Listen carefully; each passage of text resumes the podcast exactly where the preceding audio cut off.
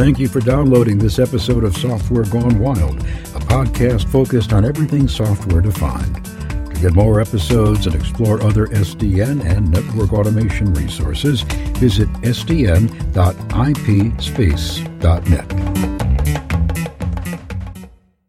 Welcome to another software defined episode of Software Gone Wild. You might remember that in our early days, we actually spent some time on this thingy called SDN and then we just stopped because, you know, doesn't make sense. They're reinventing old stuff and claiming it works and then doing proofs of concept with, as David would say, specially crafted environment that has to be in the Goldilocks zone so all the dependencies are nicely met and so on. Anyway, there are people who still haven't given up. And one of them is one of our not so very regular co-hosts, Nick Buraglio. Hi, Nick. Nice to have you back after I don't know how long time. Yeah, it's been a little while. Thank you. Good to be back. And as always, we have David Gee and Christopher Young to keep me honest. Hi, David. Hi, Chris. Hey. Hey. So without wasting any more time, Nick, you sent me an email quite a while ago saying you did SDN at Supercomputing 2018. And I know that we did a podcast on a similar topic ages ago when you were doing SDN 0.1 at Supercomputing. What was it? 2015? Yeah, I believe it was 15. Oh, really? I was just guessing. It was 15 or 16. and They all sort of blur together after a while. Yeah, I know how that works. I'm too old for that. anyway, because I know that no one will stop right now and go back and listen to the old podcast. What is this supercomputer thingy? So the supercomputing conference is an international conference that happens every year where supercomputing resources get displayed and experiments happen. And it's a fairly big affair. It happens typically in a different place every year, although there's been a rotating set of cities just due to fiber availability.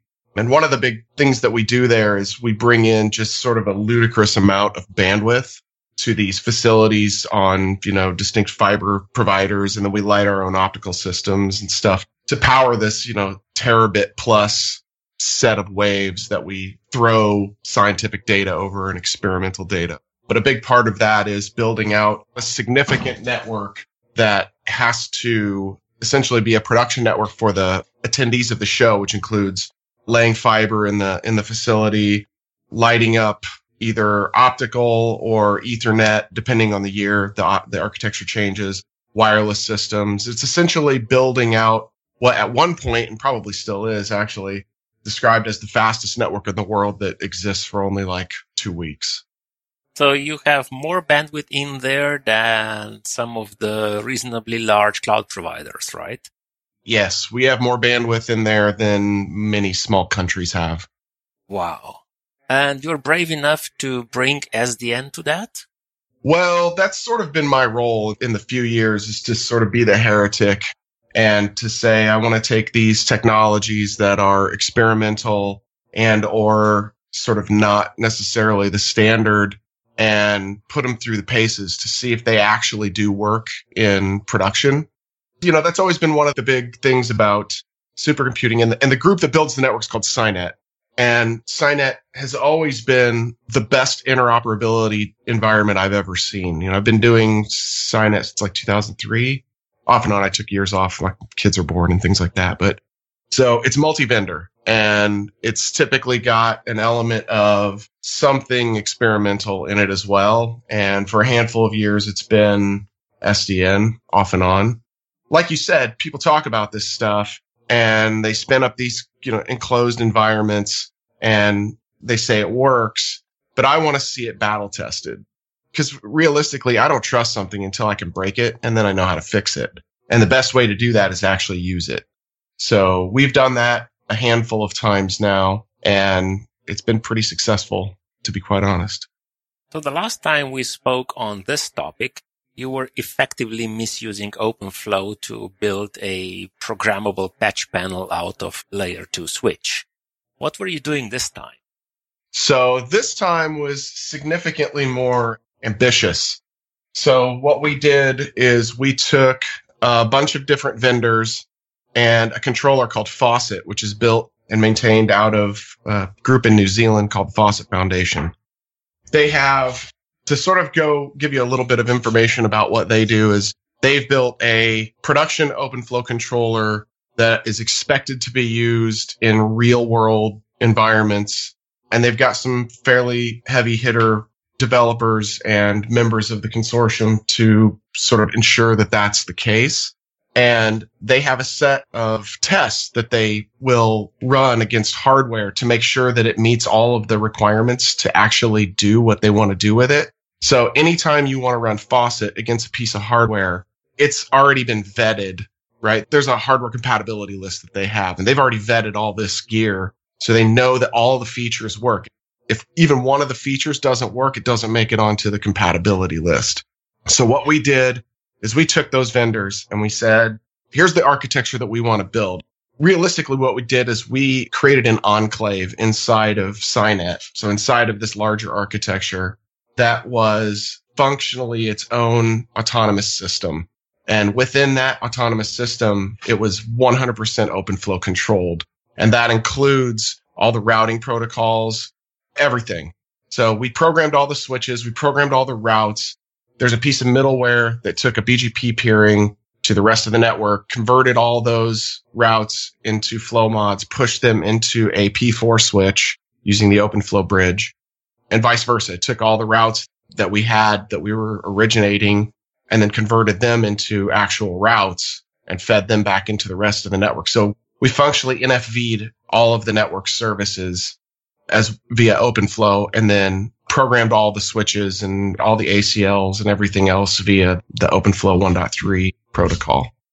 Okay, let's start taking this apart. Yeah, there's a lot there.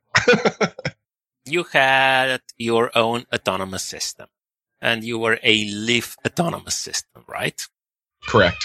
So effectively, internally, you used one controller or a controller cluster which means that looking from the outside, you get just the connected interfaces. Yes. And then you redistributed connected interfaces into BGP and you took the BGP feed and redistributed that into static routes for the controller. Am I about right? Yeah, that's functionally correct. Yeah. Okay. And you're saying everything worked layer two, layer three, all the flow mods, all the topology changes, everything. Everything worked pretty much flawlessly. Our network was actually functioning before we had connectivity to the rest of everything else. And a big part of that was that we built it beforehand. So we tested all of these things to make sure that they work. So we were able to just kind of put it together, but we didn't have, you know, the rest of the environment sort of balance it against. So it all kind of just worked with very minimal issue but it is still the hardcore traditional open flow, right? So control plane is on the controller. There is no offload to the switches. So the switches better be close to the controller. And if the controller fails, goodbye network, right? So I believe that if the controller fails, the flow mods stay intact, although we didn't have that. Oh yeah, they do. But there's no ARP, there is no tracking topology changes, so hmm. Right, right, yes. So the control plane is abstracted at that point. Yeah, you're right. And it, it does have a limit to distance, right? But OpenFlow was never really meant to be a WAN technology, even though a handful of us tried to force it in that. Oh, really? well, that wasn't how it was sold. Well, ask me how I figured that out. no, I don't want to know. Yeah, no, you really don't. You know, the topology was all enclosed inside the convention center, right? Everything had direct fiber we have a dedicated control plane network. So I think the takeaway from that is that the architecture was built optimally, right? We knew exactly what we needed and we didn't mince any words about it. This is exactly how it has to be built. And if it can't be built this way, then we have to figure out how to build it this way because as soon as you start carving away and making concessions on building a network like this, you're going to start to run into problems, right? Because it needs to be built in a specific way. And that's really the same for every network, except for in some traditional networks, they've been around long enough that protocols have been built to sort of take up some of that slack that gets put in when you don't build them in an optimal way. We've all seen networks that have been that we were like, how in the hell is this actually working? Right. And I think our goal was to know exactly what we were building and have it built exactly the way we wanted it to. And giving it that, it did exactly what we told it to. So you did a bit of Linus Torvalds, right? You were the benevolent dictator. no, no, no. Well, maybe, but it's either my way or the highway. Well, we didn't frame it that way, right? Because at the end of the day, everyone wants to be successful. So when you say like, Hey, we want to do this thing. Here's the criteria. Do you think you can meet this criteria? If yes, then great. Let's go ahead and do that. And if you can't meet the criteria, then maybe this isn't the right tool for the job. Realistically speaking, what you need to build it is pretty low bar, right? You need a dedicated control plane network, which is a pretty nebulous thing, really, right? I have an L2 that the controller and all the management interfaces connect to. That can be any number of things, right?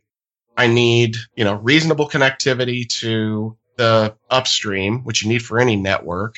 I need a stable controller and most importantly, I need hardware to do the forwarding plane that meets the criteria and does what it's supposed to do, meets the standards, right? That's the hardest part. And that's always been the problem with OpenFlow. It's not the controllers. It's not the architectures, although that doesn't help. It's the hardware vendors. They say, well, we do like these required things, but even though this thing's required, we don't do it. And so you're like, well, okay, well, this is off the table right? And I ran into this the first time I did this network, right? We tried to do OpenFlow 1.3 and it was really early at that time. And a lot of the vendors said, yes, we support this. But when you start digging down under the covers, what you'd find is, well, it speaks OpenFlow 1.3, but the feature set is OpenFlow 1.0, or it does OpenFlow 1.3, but it's missing a whole bunch of important pieces of that, like, I don't know, multi-table, which is really what you need to make OpenFlow work right. Yes. And so if you don't have multi-table, you might as well just start over with something different. It's a bit like the bison crossing the river problem, isn't it? A lot of the, I know a lot of the vendors, they didn't necessarily want to commit to silicon changes. And a lot of the merchant chips, they just corner off a little piece of TCAM and then they say, well, you know, we might speak to Nick's point, you know, OpenFlow 1.3, but we don't do multi-table because, you know, the TCAM resources is just too complex and nobody's going to use it anyway, even though we've told everybody everybody's going to use it. So then the commitment isn't made interestingly, Nick, can we just go back to the stable controller statement you made earlier on? I've been chewing on this sure. and thinking about it. My experience with Open Daylight, and for everybody listening to this, I don't hate Open Daylight. I've just had my fingers burnt so many times, I don't have any fingers left for it. I'm going to play the political card and go, I've got no comment. Um, so back to Faucet. I've not played with it. I've done a bit of reading up on it actually, and I think actually you triggered that. I think I saw a, a tweet and I went off and had a bit of a read up. And I think actually that the choice of controller has got a lot to do with successful deployments. What I found with ODL was it was a nightmare to configure. Um, to get it stable was something else altogether. If you did any, any OAM where you disconnected something or removed a flow, you were really lucky if any of that kind of went well. So did you find Faucet actually to be enabler of this success instead of pulling your hair out with ODL? Frankly, Faucet is a joy to work with. My home runs on a Faucet network my office has run on a faucet controlled network for like six months. It just kind of does what it's supposed to do. And I think there are a couple of reasons for that. One, the people that are writing it are using it daily. Like they use it in production every day. So when they have a problem with it, it gets fixed immediately. They're also really open to bug reports. It's a small team, right? It's a very small team of very talented developers. And their goal is for this to be successful and, and usable. So those two things I think are critically important. And another major feather in its cap is that the code base is light. I should clarify my statement about Open Daylight. I don't hate it. That's what I built the first uh, supercomputing OpenFlow network on, and it, it worked. But you're right. It's difficult to configure. I like to say, you know, that Open Daylight has been sort of the Cisco 6500 of SDN controllers because it kind of does everything and badly. Well, I like that reference. That's a really good reference, actually. It is so, right because the 6500 is prolific and it does everything. That's a really nice way but, of looking at that. That was actually my issue with ODL is it seemed to be trying to do everything but not well. there was so much going on. The the lack of focus created a product that I just kind of looked at and went, they don't seem to really do anything well. You said this as well, like you said, the code base is like the team know what they're doing, the team use it. With with ODL, in my experience, it's been a load of academics going, I want to stand on stage and become a PTL the next thing that we do with the controller. And what my mental image of this is like a giant tower of Lego Jenga. And then somebody comes along and adds another piece of Jello on top. Um, anyway, I'm not. I don't want to hate on ODL. Like I say, it's been a nice way to, I think, explore and you know, kind of move the other whole SDN thing forward. Back to Faucet. Is it still an application technically for Ryu? Yes, it's built. Now, now, bear in mind, I am a poor developer at best, so my terminology might not be exactly right. But from working on it a little bit and using it every day, you know, Ryu is the back end and then Faucet is the front end, I guess, for lack of a better way to describe it. You know, the developers may be cringing at my description of it, but that's how it looks to me. With the goal being, you know, simple and purpose built, right? So it's meant to do the specific thing that it's doing and do it really well. And I think that's why it's successful. So at my office, here's an example of how lightweight it actually is. I get the streaming telemetry and the OpenFlow controller running and they're running on a Raspberry Pi 3 and the load is like 0.2 or something. So, and that's running, you know, uh, 104, 100 one gig ports and four 10 gig ports. I mean, it's not a huge deployment by any stretch of the imagination, but it's definitely production and it definitely just works. And it is handling things like ARP requests and, and resolution. It's not just kind of dealing with static only kind of flow mods. No, it handles everything. It oh, handles oh, cool. the ACLs. It handles, and it's soon to actually, we're going to NFV off our BGP feed like we did at supercomputing. So it'll be handling routes and things like that too.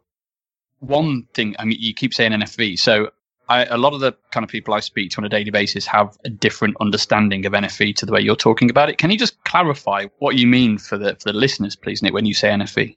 Yeah. So when I say NFV, I mean I'm virtualizing a network function and it's not really outside of the norm, right? So I'm running a software instance of a routing protocol, and then that's handling the front end of dealing with the routes. And then I'm doing something on the back end that's taking those routes and doing something else with them.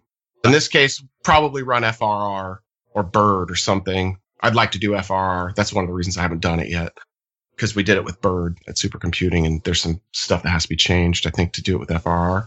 But you know, we'll just run that and that'll take our BGP feed in. And then the back end will convert those to flow mods and push them into the devices. Thanks for that. I know a lot of people I speak to tend to think of this as well. We've got a virtual firewall or a virtual IDP or something, and we just you know we stand a VM up and chuck them you know chuck them on a network. So it's a slight kind of what sideways step of thinking about it. I just want to make sure that everything's nice and clear. Yeah, yeah, no problem. I mean, for the record, I would also consider those things NFVs, although probably a little bit less letter of the law but for the case of our for our deployment, it'll be you know a daemon that's running a routing protocol that's then getting the information collected changed into something else. Nice. So I'm just looking at the Faucet website here, and there's a couple of things here. They actually, for control plane security, there is a fail standalone, which looks like it's probably just a forward to normal pipeline rule at the end of maybe. So it looks like they can, Ivan, to your point, if the controller disappears, there's both a fail secure and a fail standalone. And the other thing that I think is really interesting, and they call this out, which now makes me a lot less skeptical, is they're explicitly calling out a requirement for uh, flexible pipelines in the hardware, right? So they're explicitly saying out Broadcom OFDPA is not supported. So you're going to need a switch vendor that actually has flexible pipelines in the hardware. That was always the problem that I saw in the past is you would go through the pipeline in, in an OF standpoint and you get to a point where you just couldn't do what you needed to do. Okay, so let's focus on that. I wanted to ask a question along those same lines. So yeah, hooray for them for being so open. And well, they are brave saying, well, 95% of the data center switches don't apply. So Nick, what hardware were you able to use with Faucet? There's a hardware compatibility list that they've got, and there's a fair amount of vendors on there. Frankly, there was a few that I did not expect to see on there. So we had two Cisco boxes we had a NoviFlow P4 switch that was our 100 gig router. We had some handful of Allied Telesis boxes that did a mix of a 100 and actually I should step back. this was all a 100 gig backbone with one and 10 gig access or customer ports. And then the router was however many 100 gig ports of P4 with the OpenFlow bridge. And so we had NoviFlow, Allied Telesis, Cisco. I've got it running on the Aruba boxes and an Allied Telesis. So it works on all the ones that they have listed on there. For our deployment, we used the ones that I said. And frankly, I didn't expect to see Cisco on that list when I when I first got involved with this quite a while ago. I was like, well, wait a minute. I thought Cisco basically said we're not doing this anymore. But they sent engineers, they they sent significant gear. I mean, all the vendors really stepped up and came and sent people to make sure it was successful and everything. But the vendors that were there were, you know, were all pre-vetted by the test set that Faucet has, right? So we knew that they would work based on the fact that the Faucet team works heavily with all of the vendors on that list to make sure that all the compatibility is there. And I think that's another big key to the success of that particular controller, right? Is they are deeply engaged with the vendors to make sure that all the features work. Nice. Nick, was there any commonality between any of the chipsets that any of the devices that you used had? You know, like was any of the barefoot chipset used, for instance?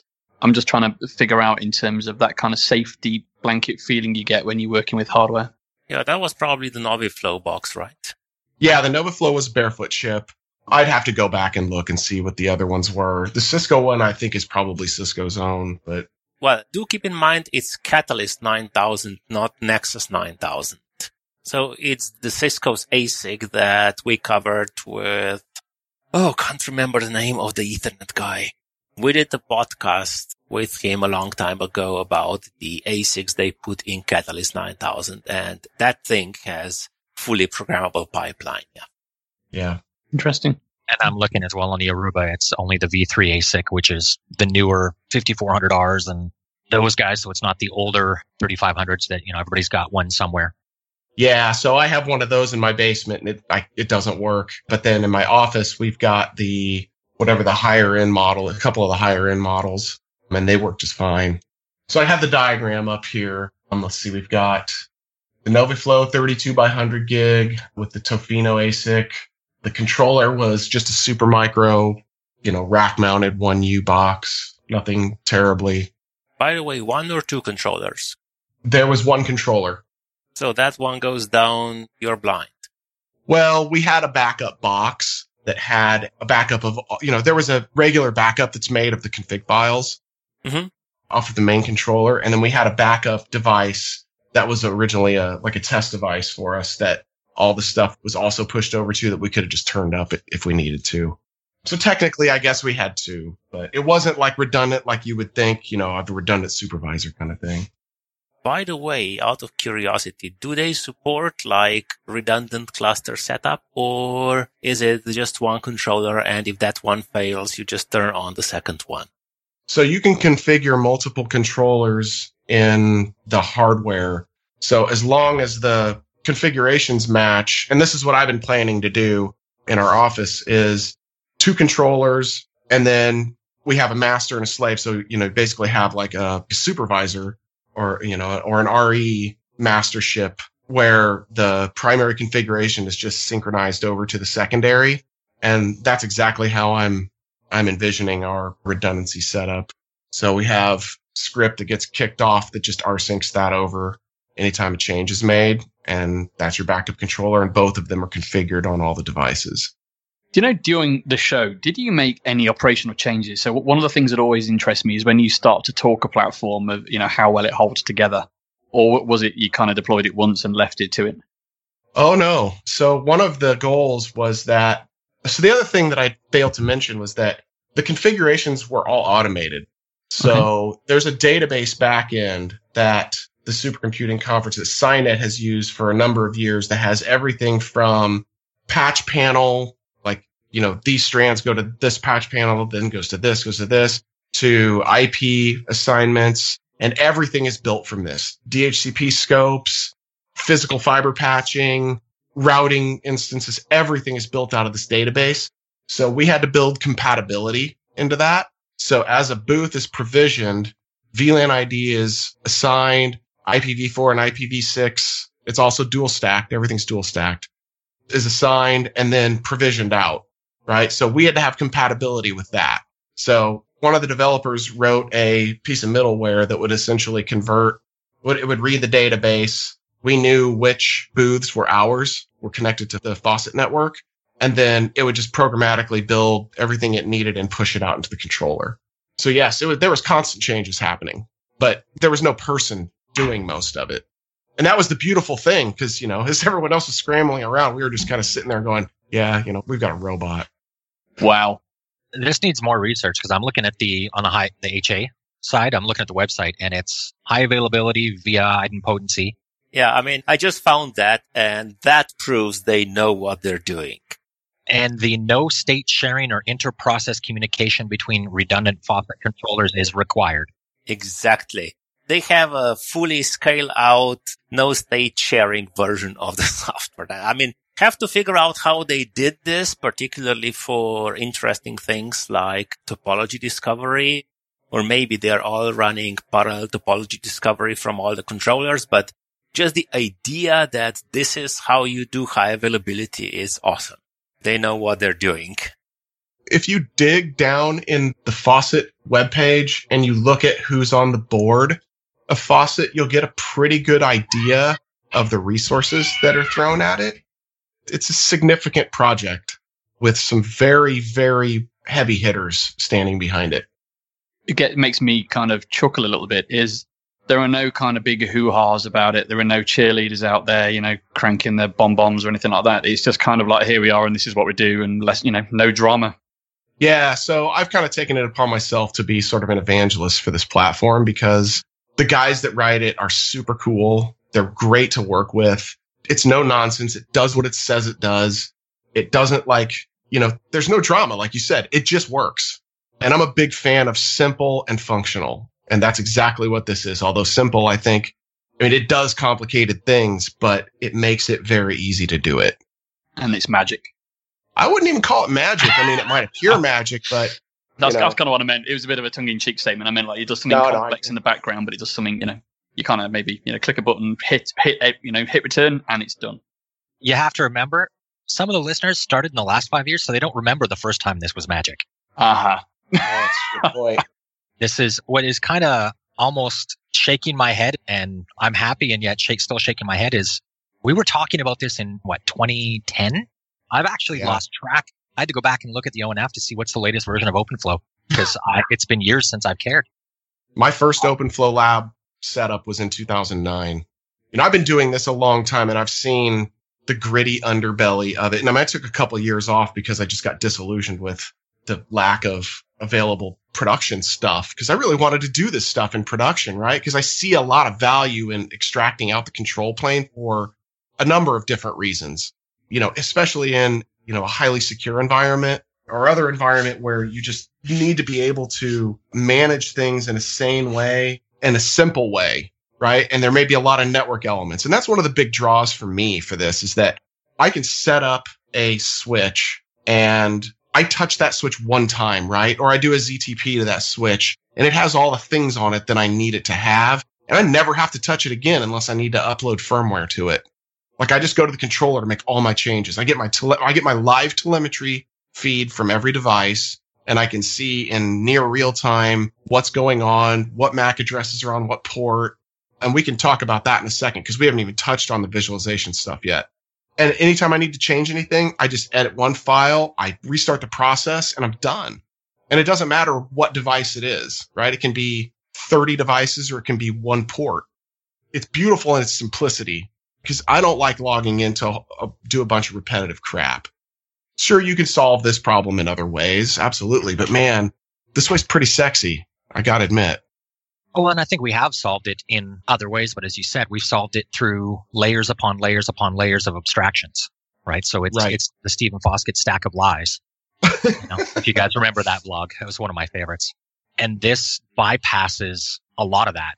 I love the fact that they yeah. bounded the scope to the point where they're actually making it workable and not trying to sell the dream of what really what, what we were looking at seven, eight years ago was is the any switch anywhere, anytime, any place in the world, You know, let's uh, not worry about things like the speed of light or laws of physics. We'll just, you know, we'll hand wave over those. yeah, let's see. Those of us that actually tried to do that, you know, we're like, hmm, there's a reason why this uh, people So, are going. "Wait a minute." Is this an implicit admittance of the belief of marketing? I'm ashamed of you guys. It's terrible. people say, you know, it does this and this and this. Okay, show me. Or give me the gear and I'll show myself. Right. Yeah. And that's what I did every time I had the opportunity. And I may have come off as irreverent, which may be, you know, a little bit true, but I want to see success. Like I want to see change. I want to see like things that are bucking the status quo and I want to help do it if I can. So that's one of the reasons that I've always gone out and said, okay, you have all this stuff and you say it all works in your marketing hype. Give it to me and let me do it and let's make a thing out of it. Yeah. here. Absolutely. I remember back in the day, we did one where we put the controller in, in an interop in San Francisco and had the switches in New York, I think. And it actually, it worked. But then we had people going, Oh, can I do that? And we're like, no, don't ever do this. This is such a horrible idea. We just wanted to see if it would work. Oh, it's like the guy using OpenFlow to route voice calls to the nearest call center, right? Yeah, that kind of stuff. Yeah. Wait, Yeah. that happened? Yeah, yeah. And it was hugely popular and everyone was crazy about how with 100 lines of code or whatever it was, you can solve the load balancing problem the whole industry wasn't able to solve for the last 50 years. And no one realized that his average load was nine calls a minute. We were better than that. We were getting up to, I think, 12,000 DNS queries and it was a really limited DNS application. But still, it was the kind of thing that I would never be able to in good conscience ever tell anybody to try that in production, not across those kind of distances. It's just a nightmare. Yeah, that sounds good.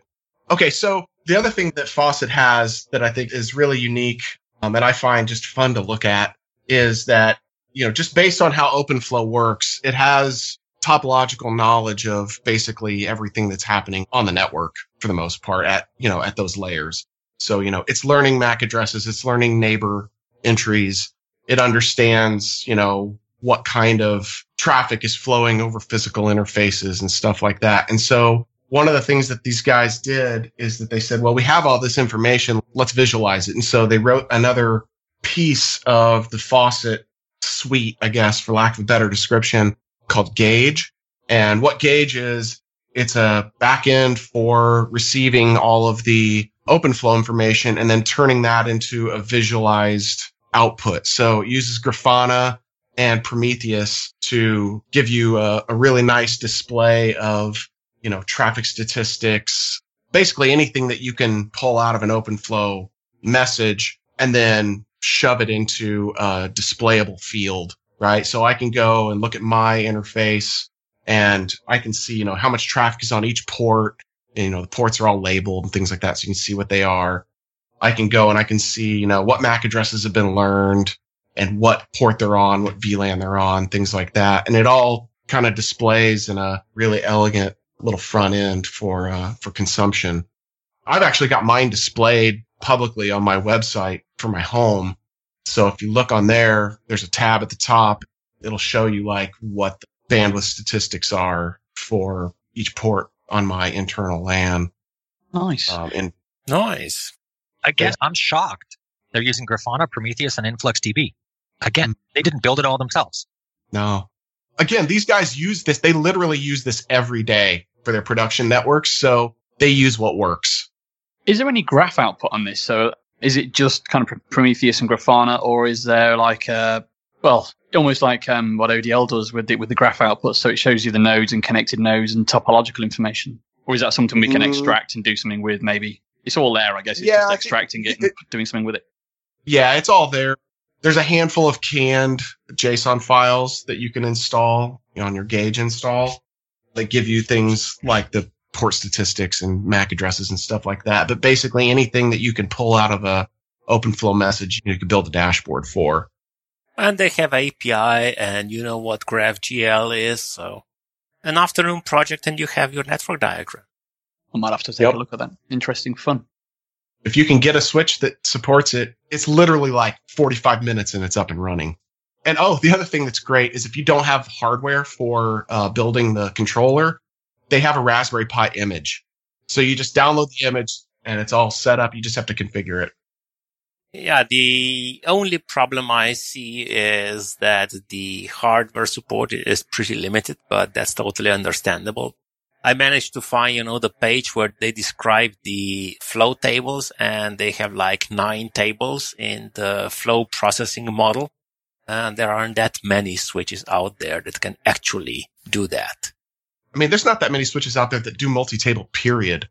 Well, the really sad part is that what they're doing, their flow model is almost exactly the same thing that I would be seeing if I would be attending Cisco live presentations where, you know, every year they have this a day in life of an IP packet presentations explaining how all the various switches do stuff and they all do it the same way.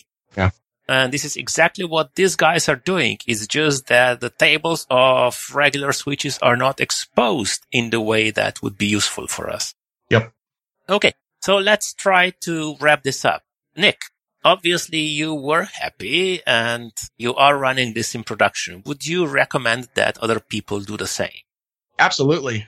So is this something you would recommend someone else if he would come along saying, I need SDN? Yeah, I mean, I think that they should define their use case, right? You know, so if your use case is I have a campus or an office or a data center that I need to have some sort of uh, better management, or I want to extract my control planes so that I can, you know, create a different kind of trust model of the network, then this is absolutely the right way to go. It works well has really stellar support, to be quite honest, for the small team that it uh, is made of. And it just does what it says it can do. You know, if you're trying to do a wide area network and have one controller in Chicago that controls everything in Europe and Hawaii and whatever, it's probably not the right tool for the job, right? But I think, you know, defining your use case is key. And if you have one that this model fits, this is absolutely a viable tool. Perfect. Thank you. Chris, David, any last questions? No, this has been covered really well. This is quite exciting stuff. And um, I think one of the more positive SDN conversations I've been involved in for quite a while. Oh, it's like the first positive SDN conversation I had. it's nice to see something came out of all that time. These guys quietly plug away and then just get stuff done. So, Nick, thanks for this. It's been really uplifting to see that something actually works. if people want to follow you or get in touch with you, how can they do that? So I have a Twitter account. It's at forwarding plane. Have my website, which is forwardingplane.net. It's probably the best way. Chris? At Netman Chris on Twitter for networking related stuff. And yeah, that's probably the best way. And David? Well, it's a new year, um, so naturally I've changed my Twitter handle again. Uh, it's at underscore IP engineer, and uh, for the blog, it is ipengineer.net. And you can find me lurking around ipspace.net, and I'm still iOS hints on Twitter because I'm afraid to change my handle. And if you go to podcast.ipspace.net, you'll find all the old episodes, and we are pretty close to number 100. Thank you for being with us, and we'll be back. Thank you for listening to this episode of Software Gone Wild. If you want to learn more about software defined networking, network automation, and related topics, visit sdn.ipspace.net and explore our courses, books, webinars, and podcasts.